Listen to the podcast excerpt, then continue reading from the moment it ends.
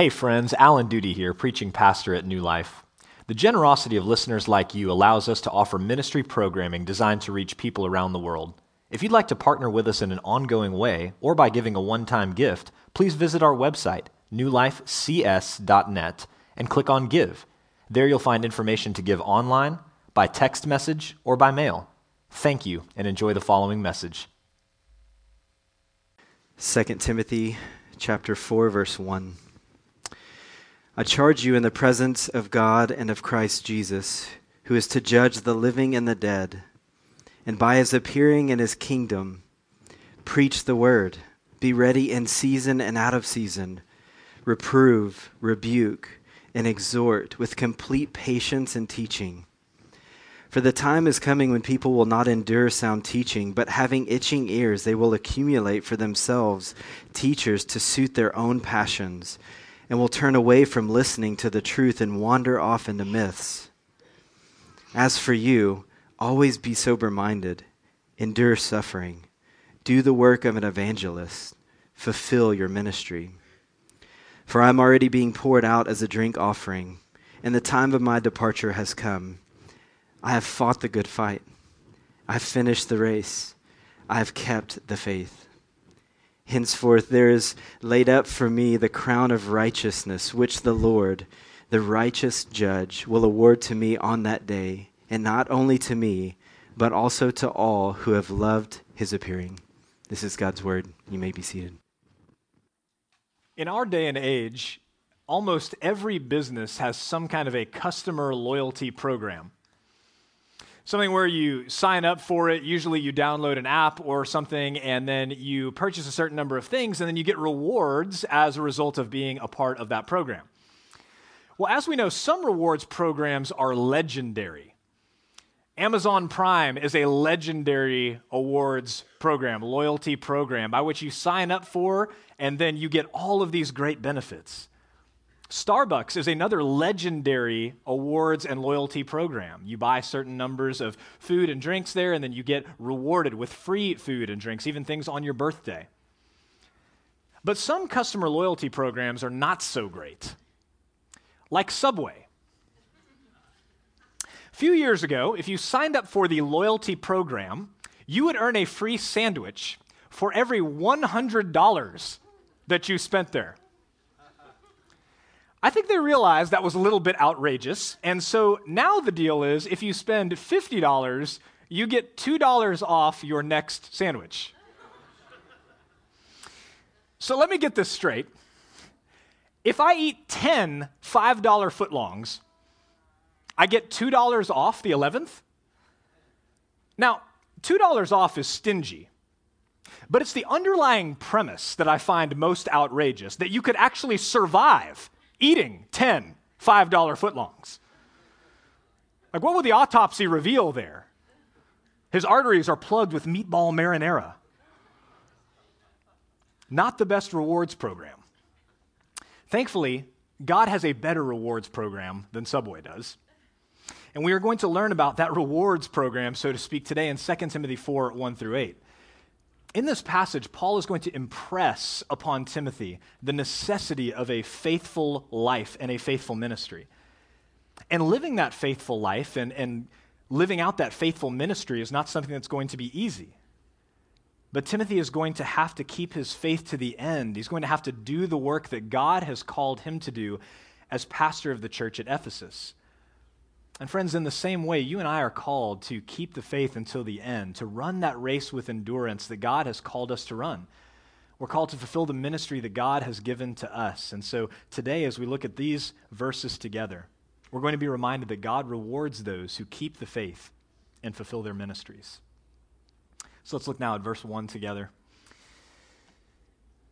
It begins, I charge you in the presence of God. Paul begins this final chapter with this charge to Timothy. But before he gets to the charge itself, he's going to lay the foundation of the charge. On what grounds is he making the charge? Well, the basis is twofold. And the first, it's given in the presence of God. See, in the end, it's not Paul alone who's commanding these things. It is God himself who is speaking to Timothy through Paul. And this first verse reads like a lawyer putting someone under oath in a court of law. In fact, this verb translated charge actually has legal connections. It means something like testify under oath. And so that's what Paul is doing. He's saying, I am charging you. I'm, I'm putting you under oath to do these things that I'm about to say. So the first basis is that it's made in the presence of God. The second is that it's given in the presence of Christ Jesus. Look at what he says here. Who is to judge the living and the dead, and by his appearing in his kingdom. You see, Jesus is the final judge of the living and the dead, not any human court. He alone is going to be the one who's going to judge whether Timothy has been faithful. And so Timothy needs to live and to minister with that knowledge that he's going to stand before the one true judge, God himself and Christ Jesus. And Jesus is the king. He's the king who rules over all creation, who has appeared once to live perfectly, to die, and to rise again, but who is coming again. He's going to appear a second time.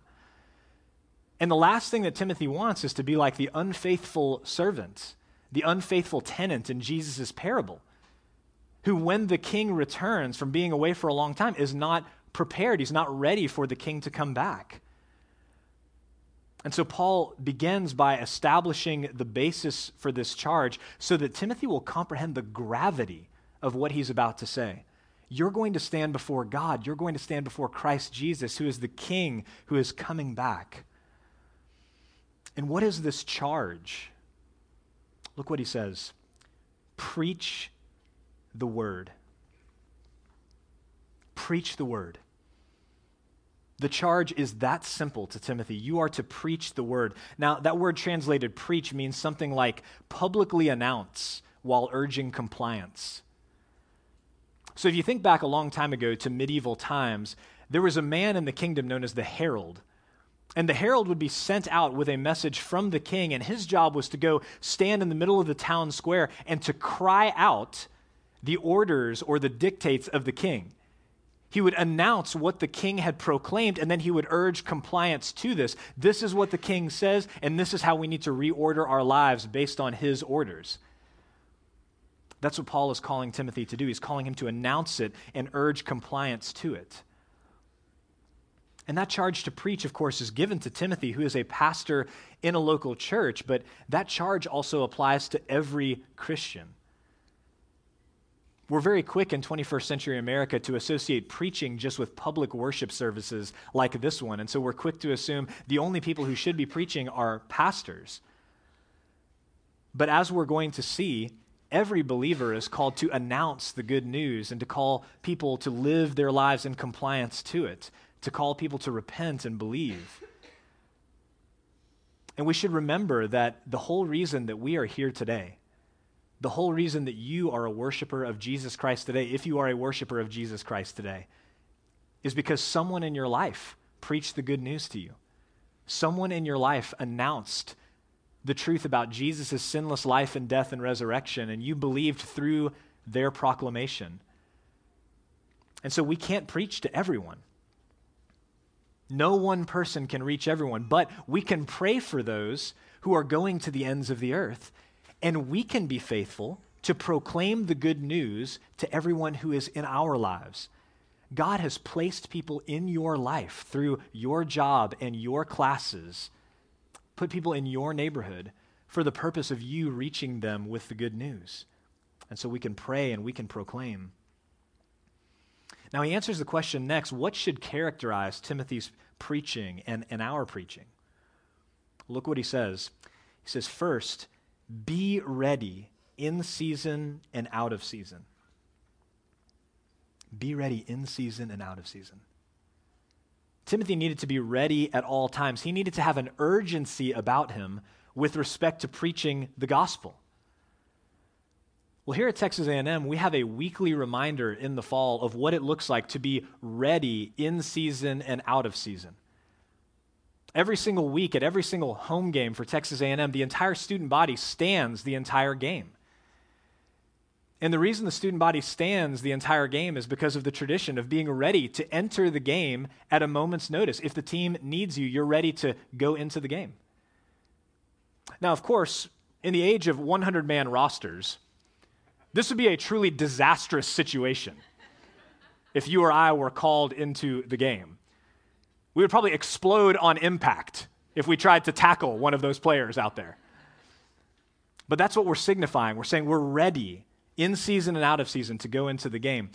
And that analogy is maybe pretty good because we're called to preach the word in season and out of season. That can also be translated in favorable times and in unfavorable times. In favorable times and unfavorable times. So in other words, no matter what we're up against, no matter what the odds look like, no matter whether people are eager to hear God's word or they're not eager to hear God's word, we have to be ready to proclaim it in favorable times and in unfavorable times. So first he says you got to be ready in season and out of season. Second, look what he says. Reprove, rebuke, and exhort with complete patience and teaching. Our primary task is to announce the good news of Jesus' life, death, and resurrection. But that task also includes calling those who believe the good news to live in a manner worthy of the Lord who bought us with his blood. And so that's why he says we must reprove. In other words, we have to convict or to expose that which is out of step with the gospel. We have to rebuke or firmly reprimand those who continue in sin or who knowingly sin against the Lord without any respect to what he's called us to or his holiness or our witness together as a church. We're called to exhort one another. That means to strongly encourage other followers of Jesus. And all of that is really important because when we come to faith in Christ, we are justified. And that word theologically means that we are counted righteous.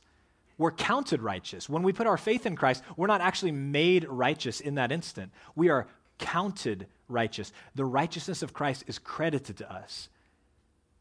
So that means that after we've believed in Jesus, we are still going to struggle with the old sinful desires that we had before. We're still going to struggle with wrong thinking, maybe even sinful habits that we've accumulated over the years. All of that is going to be a struggle for us, even though now as followers of Christ, our great desire is to grow in holiness. That's what we want more than anything. But we need people in our lives who are willing to reprove and rebuke and exhort us. And look at how he says we're supposed to do that with complete patience and teaching. Now that my kids are older, I often reflect on my failures as a young parent when my kids were little, how I often failed to instruct them with, with complete patience and teaching. Young parents, and we have a lot of them here at our church, you're used to reproving, you're used to rebuking, you're used to exhorting all day long, but we tend to do that without much patience or teaching, don't we? I mean, when you're correcting the same thing for the two hundredth time that day, it's hard to go on doing that with complete patience and teaching. And so it seems like as young parents, we just think to ourselves, if I just say it louder, they will understand. The problem is a lack of volume and passion. And if I bring those things to the table, my kids will now start to obey. I speak from experience here. My kids will testify. I speak from experience here. But what we tend to forget, especially those of us who are younger parents, is that we're dealing with little children who require the very thing that we are removing from that situation, and that is patience and teaching. And in the same way, we, we have forgotten how much patience and teaching the Lord has done for us in our lives. I mean, when you consider how many times we have sinned against God, how many times we have failed to obey his commands, how many times we have let him down in various ways, you begin to understand a level of the patience that God has had with us, a level of the teaching that he has done over and over through his word and through his spirit and through prayer and through his people. God has been completely patient with us. He has taught us the same things again and again. And so in the same way, we need to do all that we do as a church, as Christians, with complete patience and teaching. We're called to preach the word. We're called to tell people the truth, but there's a certain way in which that has to be done. It has to be done urgently, in season and out of season, in favorable times and unfavorable times, and it has to be done with complete patience and teaching. And in verse three, Paul is going to explain to us exactly why that's so important. Look now at verse three with me. For the time is coming when people will not endure sound teaching, but having itching ears, they will accumulate for themselves teachers to suit their own passions and will turn away from listening to the truth and wander off into myths.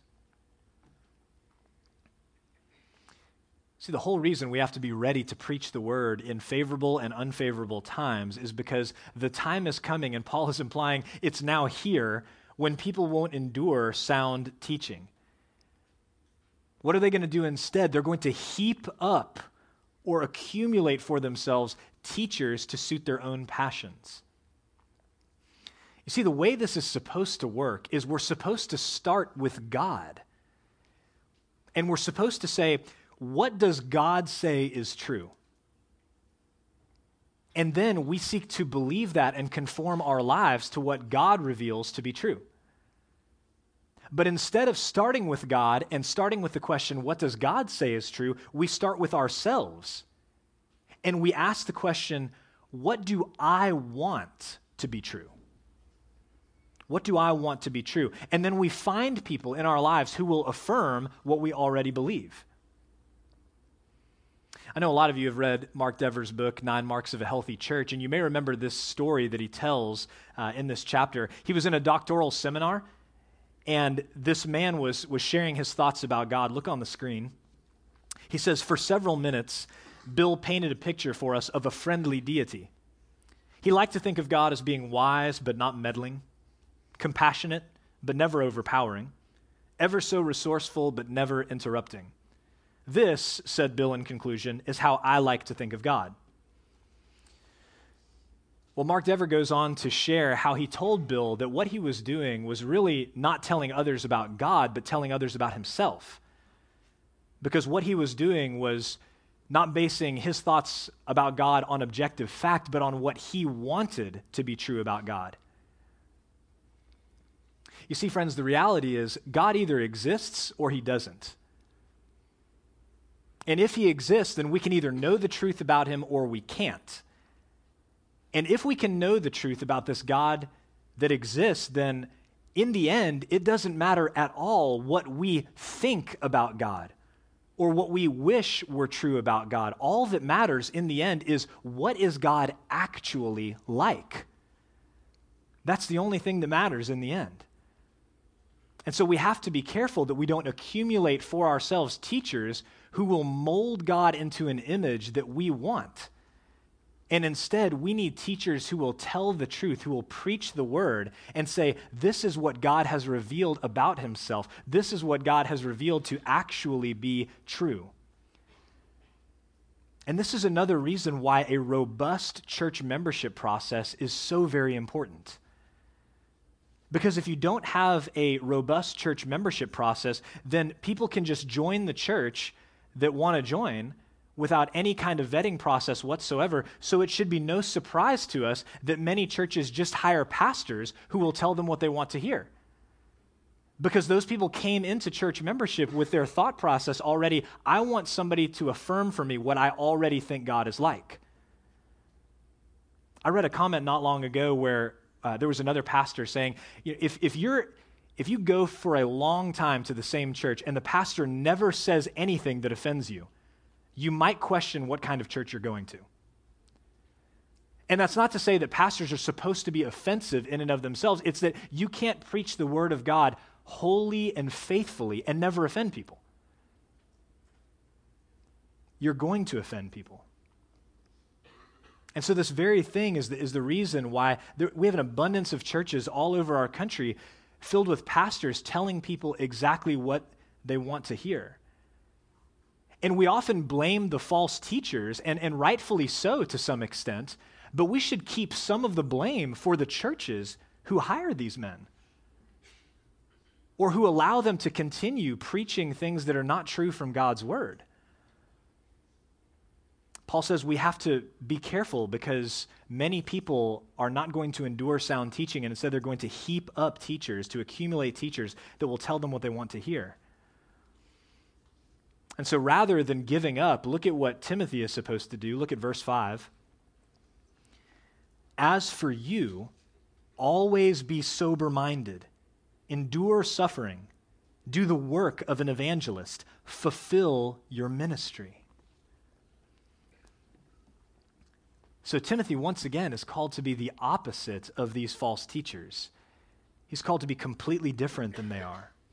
And that's true for us as Christians as well, because as we've talked about many times in the pastoral epistles, what are pastors doing? They're teaching and modeling the normal Christian life for everyone else to follow. So these commands go to all of us. What are we to be as Christians? First, we are to be sober-minded. I really love the way that the N I V translate th- translates this. It says, keep your head in all situations. Keep your head in all situations. I mean, don't we know, maybe more than anybody in any other period of time, that people regularly lose their minds? We have reminders of this on the news and on social media every day. We need to make sure that as Christians, we're living in a clear-minded way, that we're not getting whipped up into a frenzy every single time the latest outrage has crossed social media. We need to keep our heads in all situations. We need to be sober-minded.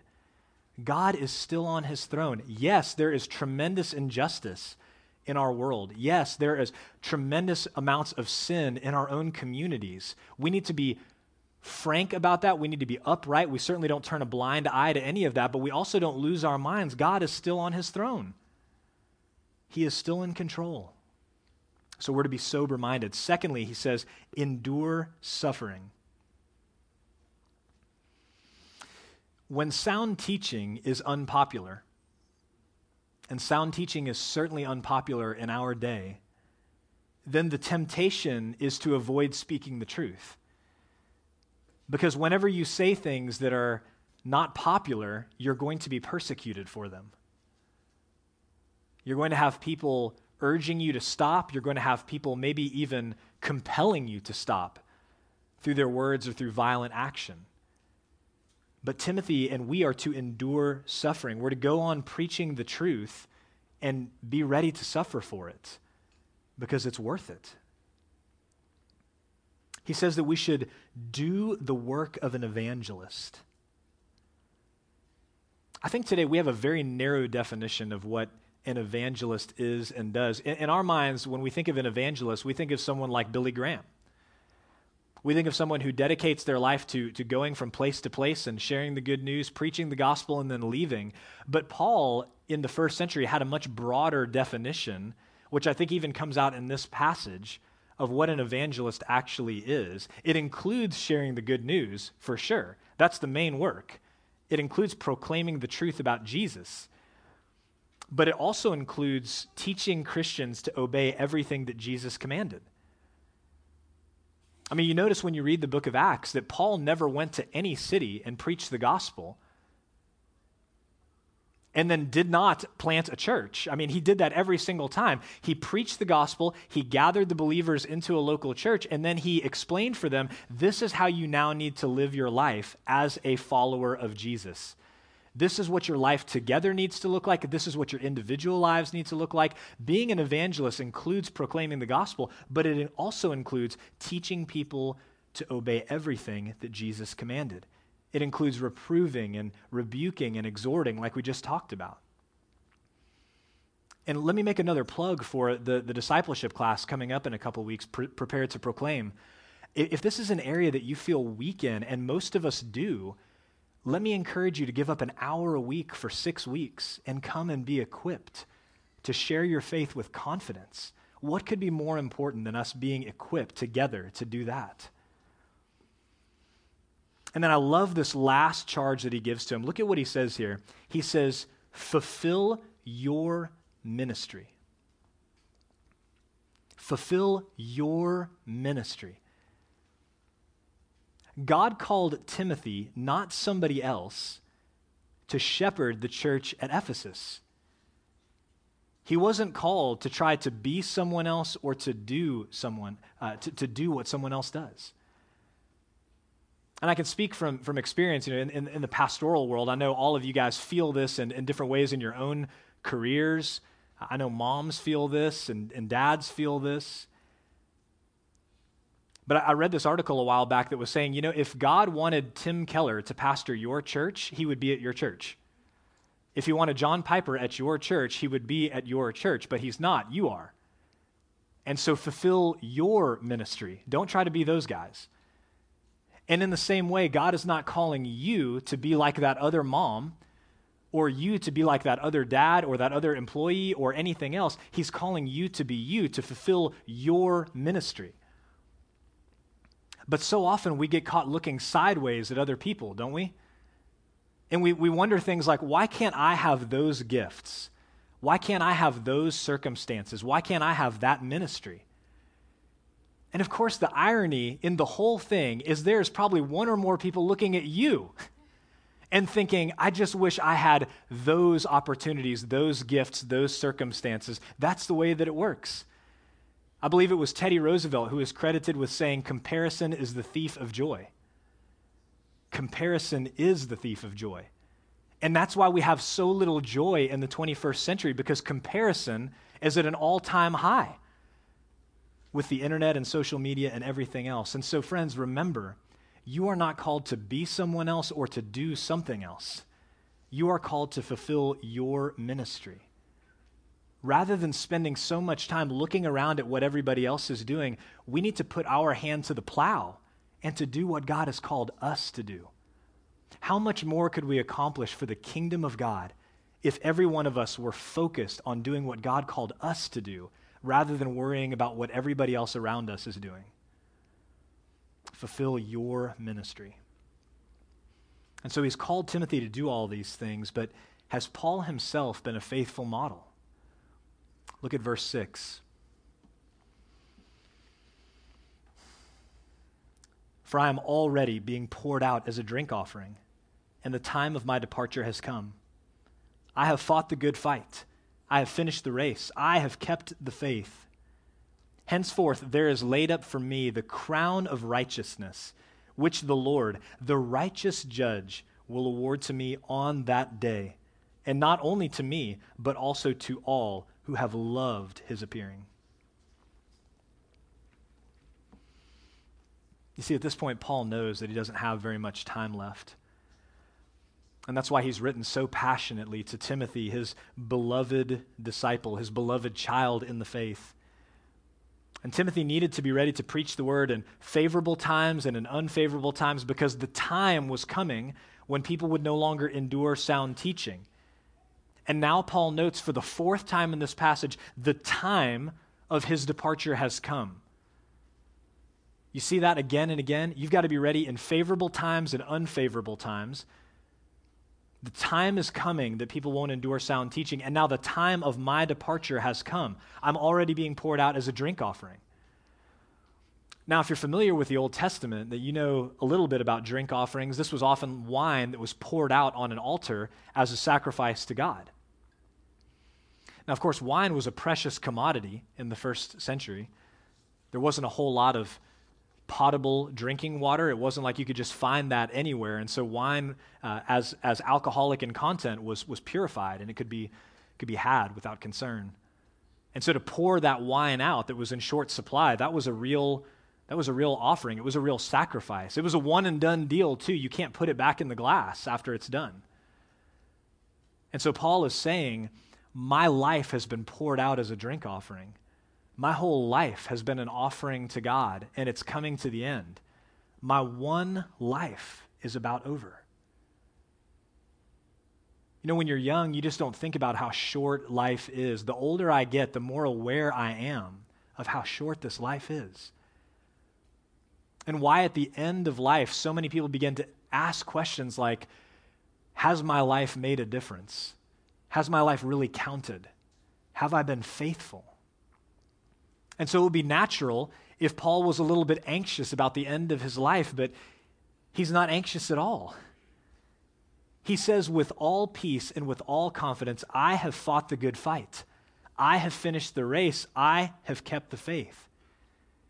In the face of his very own death, he had nothing but peace and confidence.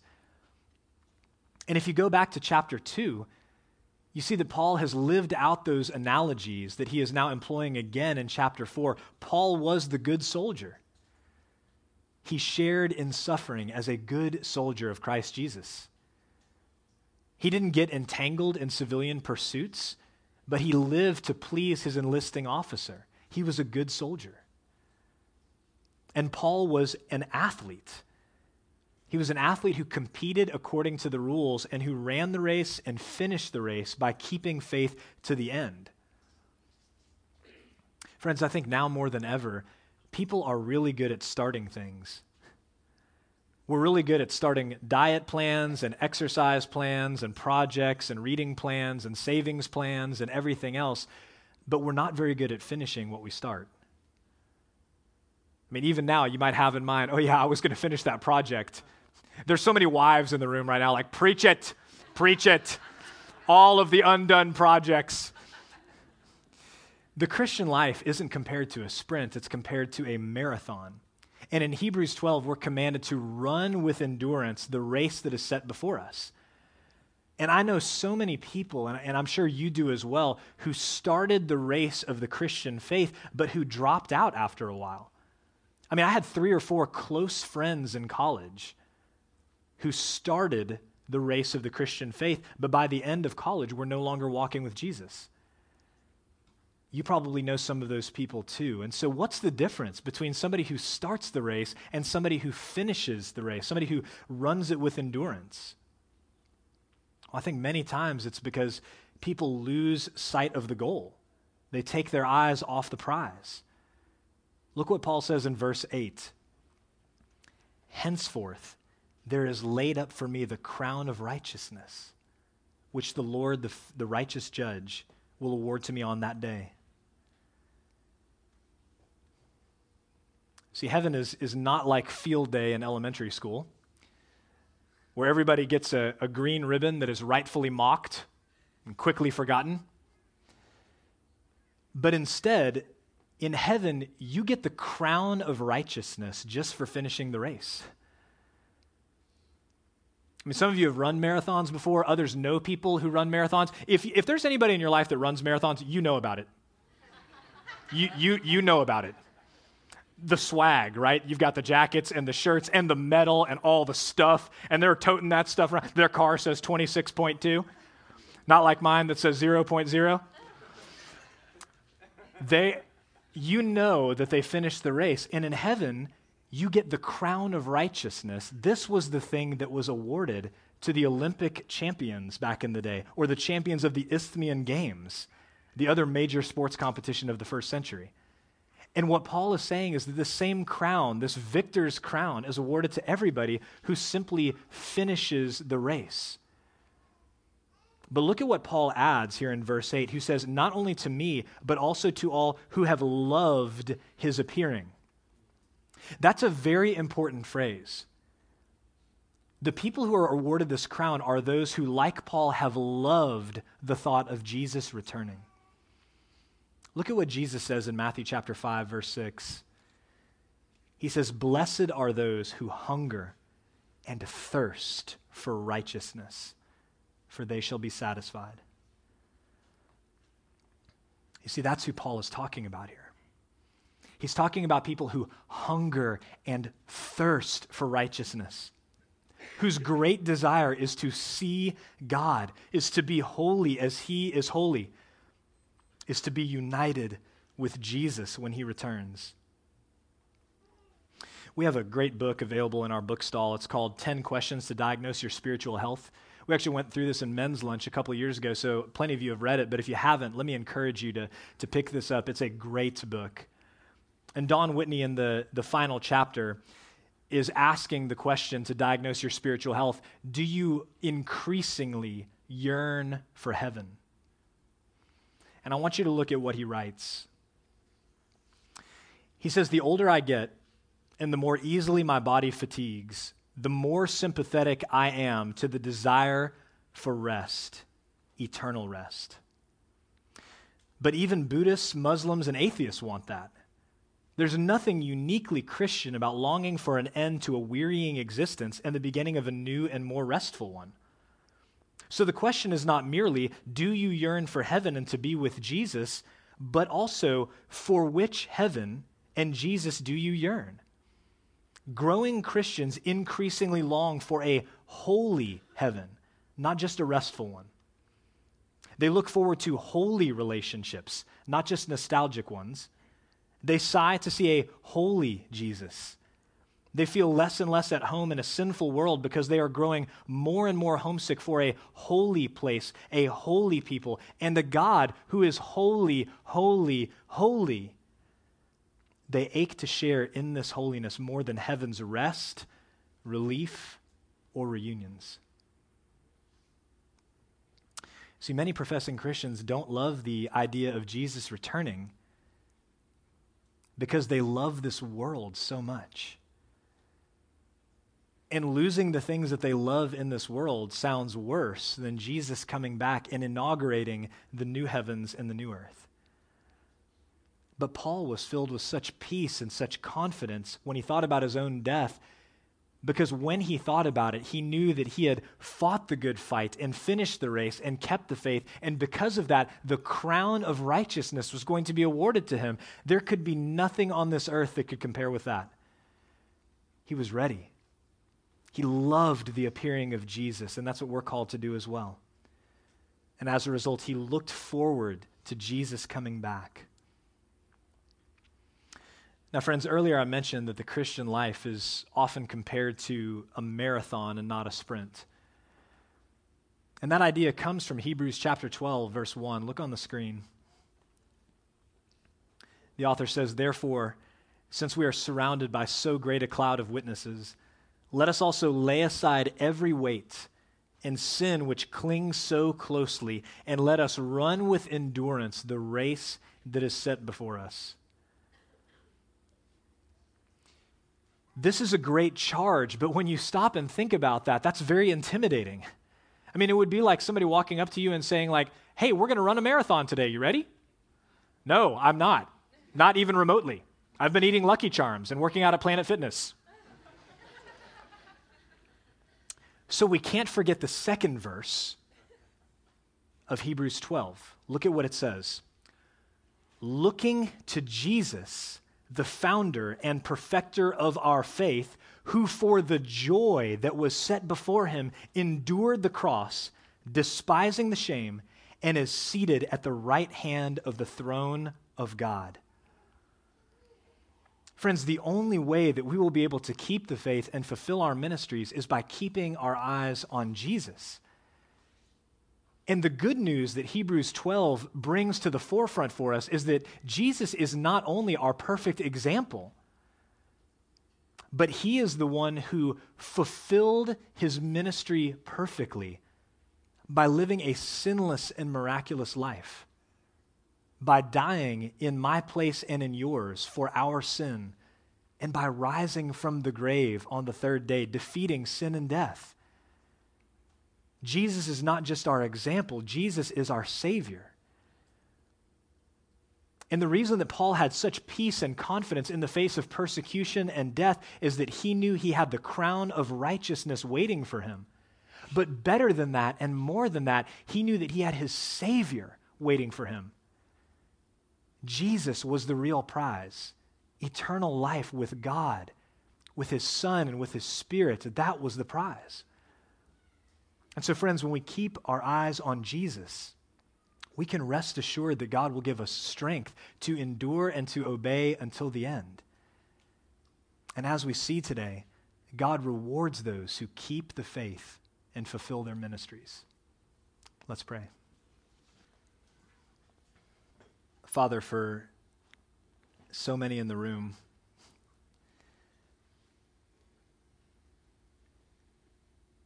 the Christian life hasn't seemed to be all that difficult yet.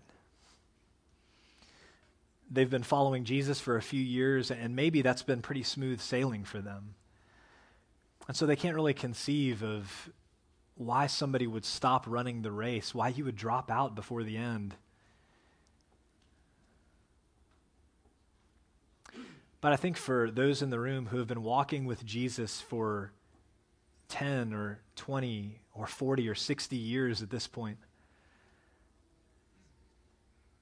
they realize how hard it is to keep the faith and to fulfill the ministry that you gave us.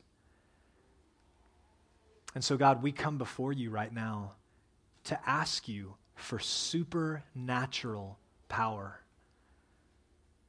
supernatural faith that we could not conjure up on our own. We need it as a gift from you. God, give us faith to endure to the end, even in the face of persecution, even in the face of difficulty and setback. Would you grant us supernatural faith?